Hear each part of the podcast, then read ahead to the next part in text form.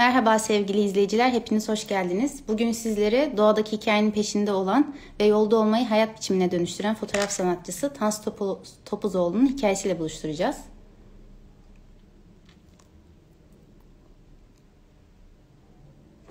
Çaylarınızı aldınız inşallah ya da kahvenizi.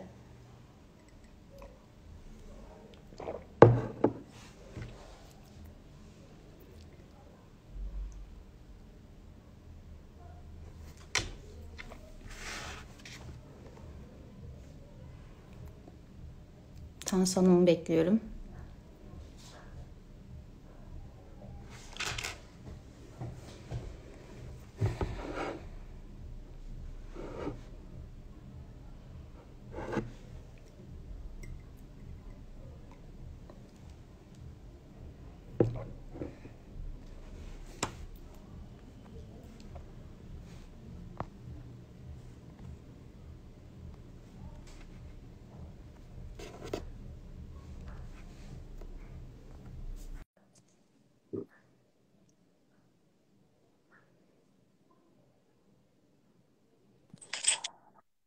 Hoş geldiniz Tansu Hanım. Nasılsınız?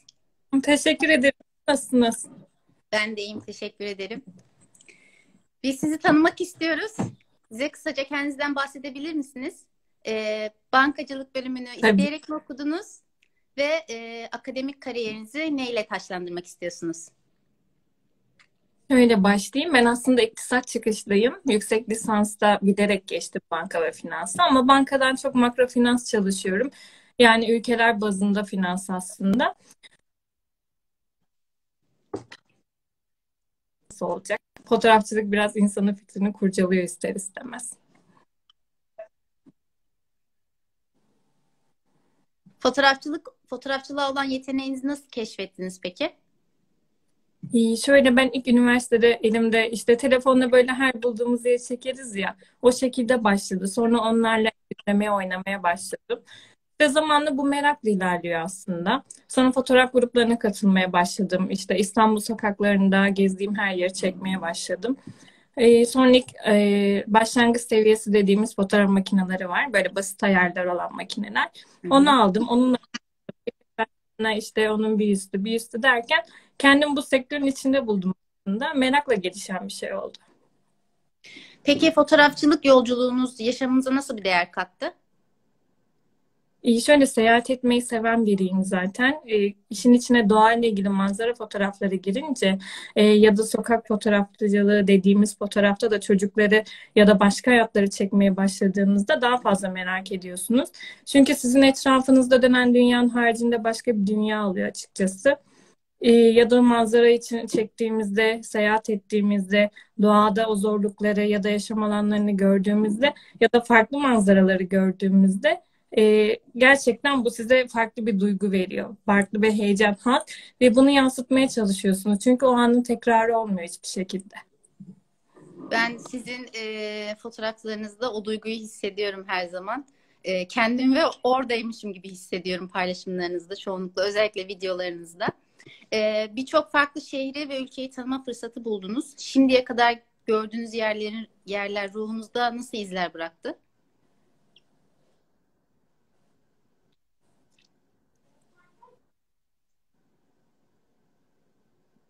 Bağlantıda donma oldu sanırım. Sorunuzu tekrar alayım.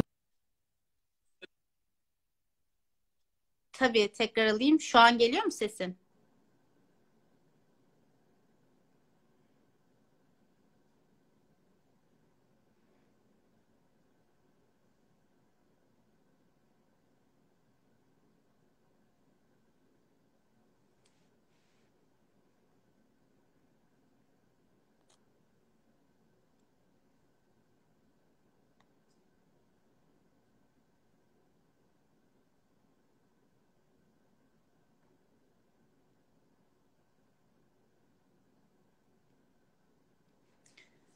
Bir bağlantı kopukluğumuz oldu.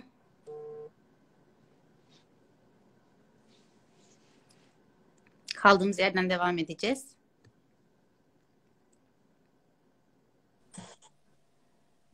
Hoş geldiniz tekrardan. Merhaba tekrardan. İnternetten var sanırım. Hoş buldum. Teşekkür Ee, ederim.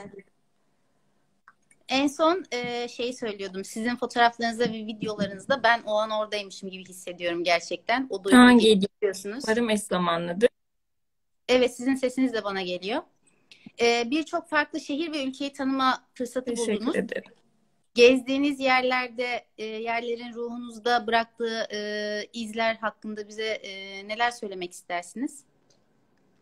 İyi şöyle eğer manzara açısından bakacaksak e, o anın tekrar gelme, gelmiyor olması yani tekrar olmaması e, diğer bir bıraktığı his de şu daha önce genellikle o yerleri kimse keşfetmemiş oluyor ya da daha çok e, daha az insanların gittiği yerler oluyor. Böyle kolay ulaşılamayan yerler oluyor. Onun verdiği haz ve bıraktığı his de farklı oluyor. Yani bir buzul gölüne yürümek için bir buçuk iki saat yürümeniz gerekebiliyor. E, bir manzaraya ulaşmak için belki kilometrelerce yol arşınlayıp işte arabayı bırakıp bir yerden sonra kendiniz yürüyerek yol arkadaşınıza güvenerek yol almanız gerekebiliyor. İş- O yolda yaşadıklarınız, o manzaraya ulaşmak için yaşadıklarınız, sonra gittiğinizde o manzaranın hava durumu da dahil sizi karşıladığı şeyler birikince bunlar birleşince çok farklı hisler yaşatıyor. E, Bunu böyle kelimelerle ifade de edemem belki. Zamanla işte fotoğraflara yansıtmaya çalışıyoruz ama deneyimlemesi gerektiğini düşünüyorum her yani bu sadece fotoğraf olarak değil, doğa yürüyüşleri, trekkingler, hiking sporları. Bu tarz şeylerin ucunu bile tutmak çok güzel bir şey bence. Ee, peki bu bağlamda yani bu hobinizde e, ailenizin size katkısı ve desteğinin rolü nedir? İyi, Şöyle biz küçüklükten beri sürekli babamla ya da ailemle işte kamplara gideriz. Yaz aylarında bir, bir buçuk ay süren işte Ege Akdeniz seyahatlerimiz olur. Koy koy gezeriz ve bana babamdan da gelen belki bir cesaret bu. Ee, insanların gitmediği yerler her zaman tehlikeli deriz ya biz aslında orada el değmemiş bir yer olduğunu düşünüp orayı böyle daha çok keşfetme arzusu beslediğimiz için daha böyle cesaretli oluyoruz. Ve ben mesela sırt çantamı yüklenip de işte bir yere yürüyüşe gideceğim zaman ya da işte bir yere seyahat edeceğim zaman e, babamın ya da ailemin bunu böyle mutlulukla, huzurla karşılaması ya da işte bana destek olması çok önemli bir şey benim için. E, bu zamana kadar hep böyle ya, o ailenizin gözünde görürsünüz ya o ışıltıyı böyle bir gurur belirtisi olur. Gerçekten onu görüyorum. Bu da beni mutlu ediyor. Onlardan gelen bir şey olması çok önemli ve çok güzel. Bu konuda şanslı olduğumu düşünüyorum. Kesinlikle öylesiniz. Ee, hem şehirde hem doğada bulunan bir insansınız. Bu hem doğal yaşam e, hem de şehir yaşamı arasındaki dengeyi nasıl kuruyorsunuz? Şöyle doğa bizim için aslında şehirden kaçış ya belki de sorumluluklarımızdan da kaçış e, bir nevi nefes alma yeri oluyor. E, ve şehre döndüğümüzde zaten telaşlarımızla dönüyoruz. İnanın böyle hani işler o kadar birikmiş oluyor bazen ya da sorumluluklarımız. Oturup böyle evimizde dinlenecek zamanımız bile olmuyor çoğu zaman. E, bazen şey özlüyoruz tabii turist gibi bir şehirde gezmeyi, işte yurt dışında bir sokakta gezmeyi. İnsan o zamanları özlüyor. Ama şehirden çok doğadan uzak kalınca onun değerini daha iyi anlıyoruz ve bizi doğa gerçekten çekiyor. O yüzden şehrin yeri işte yüzde yirmi kadarsa hayatımızda doğanın yeri yüzde seksen kadar bir pay var. Ben de doğanın acelesizliğini, o sakinliğini çok seviyorum kesinlikle. Çünkü şehirde hep bir koşturmaca içerisindeyiz ve e, durup da ufak güzellikleri e, fark etmeye vaktimiz olmuyor. Yani insan görmüyor koşturmaca içinde. Ama doğada her şeyin bir vakti var. Çiçek bile vakti gelmeden açmıyor ve o sakinlik, o acelesizlik insana çok büyük huzur veriyor. E, doğal yaşamın insanın varoluş yolculuğundaki yeri ve önemi hakkında neler söylemek istersiniz? Şöyle bana göre doğal seyahatleri özellikle e, tek başımıza ya da az kişiyle mesela çok yakın arkadaşlarımızla ya da çok iyi yol arkadaşımız olan bir iki kişiyle yaptığımız yolculuklar, kamplar, bugünübirlik seyahatler de olsa doğanın payı var, içe dönüş oluyor. Ya gerçekten eğer bunalmışsanız bile evet hemen ben bir doğaya kaçayım, bir kendimi bulayım gibi oluyorsunuz. Sizi dinlendiriyor. Belki birkaç saat bile zaman geçirmeniz o şehrin bütün yorgunluğunu atıyor ya da e, insanın aklı durulur derler. Gerçekten öyle oluyorsunuz. Farklı bir bakış açısı katıyor belki de. Kesinlikle katılıyorum öyle bence de. Ee, ben de sizinle aynı görüşteyim. Hobi edinmenin kişinin e, gelişimine ne gibi katkılar e, sunduğunu düşünüyorsunuz ve insanlar neden hobi edinmeli sizce? E, bunu sadece fotoğrafçılık olarak değil de başka alanlarda yani müzik olabilir, resim olabilir, e, ya da işte bir spor tekniği bile olabilir. E, birincisi farklı yönden bakmaya başlıyorsunuz. E, ikincisi şu da var. Yani stabil bir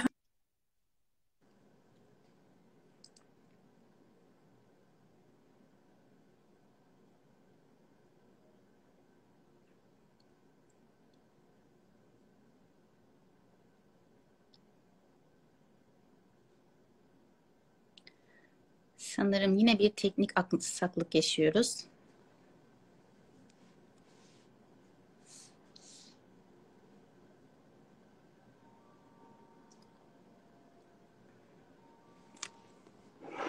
Teknik bir aksaklık yaşadık yine. Hemen kaldığımız yerden devam edeceğiz.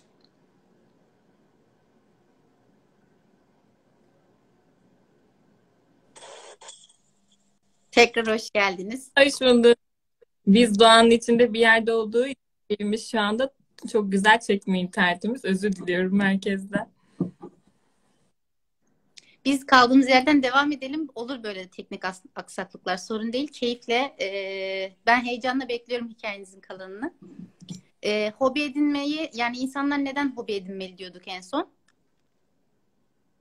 Sesim geliyor mu?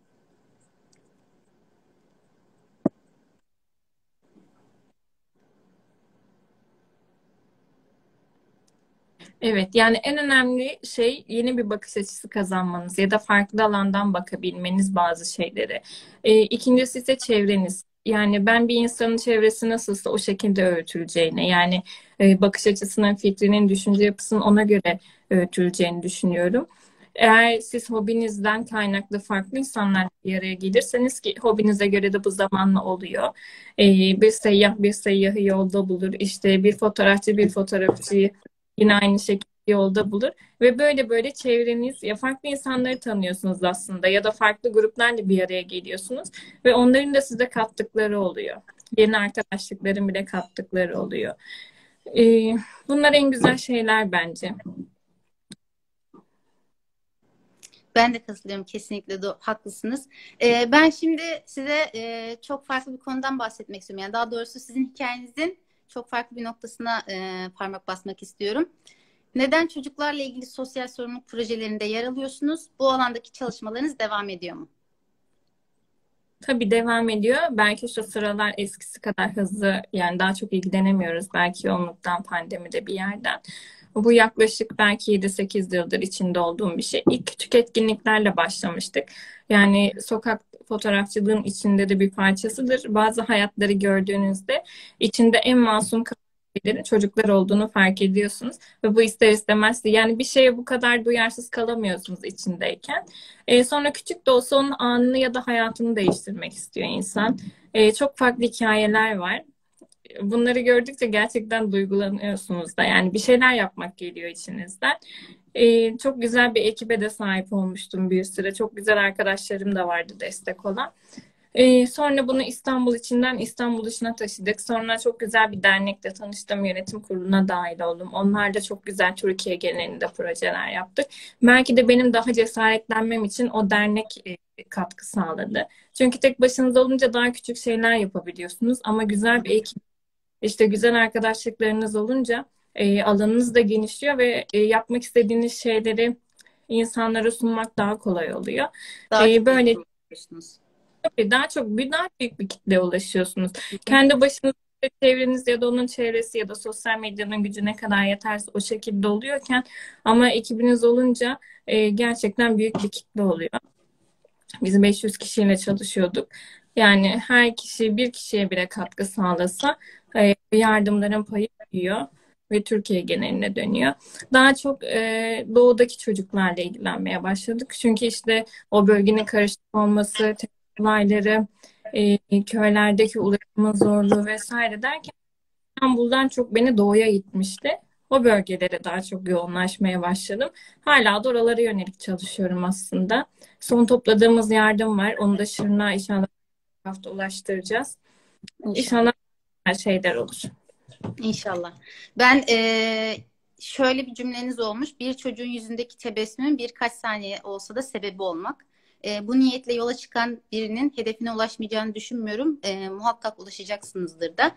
Bir çocuğun hikayesine dokun, e, dokunmaktaki e, yani dokunabilmenin düşünce dünyanızdaki tezahürünü bizimle paylaşabilir misiniz?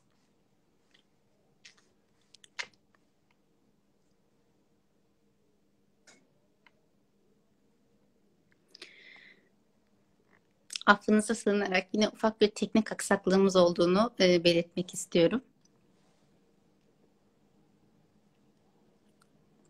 Kaldığımız yerden devam edeceğiz inşallah.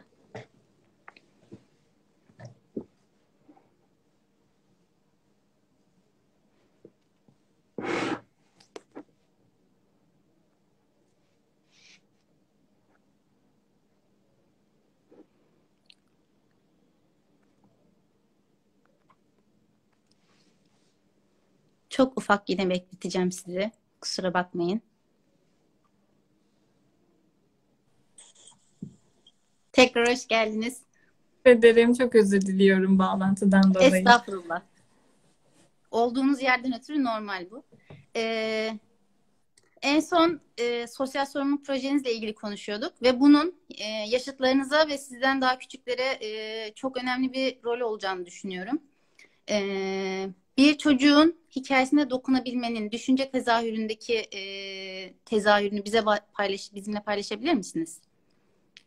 Bunun en güzel örneğini şöyle verebilirim. Seyahat ettiğimizde e, herhangi küçük bir kasabaya ya da köye vardığımızda ya da e, onun hayal dünyasında ya da hayatında dağca bizim yaşadıklarımız yer kaplayan çocuklar için mesela sohbet ettiğimizde konuştuğumuzda bile bizim yaptığımız şeyler o kadar büyük, o kadar geliyor ki onlara. Onların her zaman arkalarında olduğunu belirtmek, işte onlarla sürekli iletişim halinde kalmak bile ya da onlara güzel bir sohbet e, konuşup onlara destek olmak bile e, yönlendirmek bile çok etkili, çok güzel oluyor bıraktığı hissi düşününce yani hiçbir şey yapmanıza bile gerek yok. Onları bir gülümseyip güzel bir cümle söylemeniz, işte cesaretlendirmeniz bile onlarda güzel etki yaratıyorken diğer şeyleri düşününce gerçekten diyorsunuz ki bir anlık yani onların yüzündeki o ifade bir anlık bir saniyelik gülümsemede o samimiyeti, o güzelliği size gösteriyor. Evet diyorsunuz. Ben onun dünyasında küçük de olsa bir şey yapabildim. Yani o hayatı boyunca o anı unutmayacak. Ee, gerçekten e, size katılıyorum ve bizim de bu projede e, yola çıkmamızda e, başka insanların hayatına dokunmak, hikayelerine dokunmak gibi bir hedefimiz vardı. E, sizin aracılığınızla da bunu devam ettiriyoruz. E, ben senin hikayen ekibi olarak davetimizi kabul edip hikayenizi bizimle paylaştığınız için çok teşekkür ediyorum. E, son olarak mutlaka görülmesi gerektiğiniz beş yer neresi? Bunu bizimle paylaşabilir misiniz? İçim mi yurt dışı mı öyle sorayım. Sizin gördüğünüz yerlerde e, yerler arasından muhakkak gidilip görülmesi gerek dediğiniz yurt içi yurt dışı fark etmez. Yani Türkiye için sayacaksak eğer Türkiye'de Karadeniz bölgesinin benim için yeri ayrı. Karadeniz mutlaka Artvin, Rize tarafı mutlaka görülmesi gereken yer. Yani ben en son bir buçuk ayımı geçirdim orada ve dolu dolu bir buçuk aydı ve hala o kadar çok keşfetmediğim yerler var ki bunları düşünce diyoruz ki evet bizim ülkemizin belli kısımları özellikle yerleri yani Karadeniz bunun en büyük payını alıyor. İzlanda, Norveç işte öyle bölgeleri ya da Alpleri aratmayacak şekilde güzellikleri var ve hala keşfedilmemiş e, ve görülmesi gereken yerler. İlk olarak bu iki şehri sayabilirim. Daha sonra Mardin, özellikle eski Mardin dokusuyla, yapısıyla e, o bölgenin yine en zarif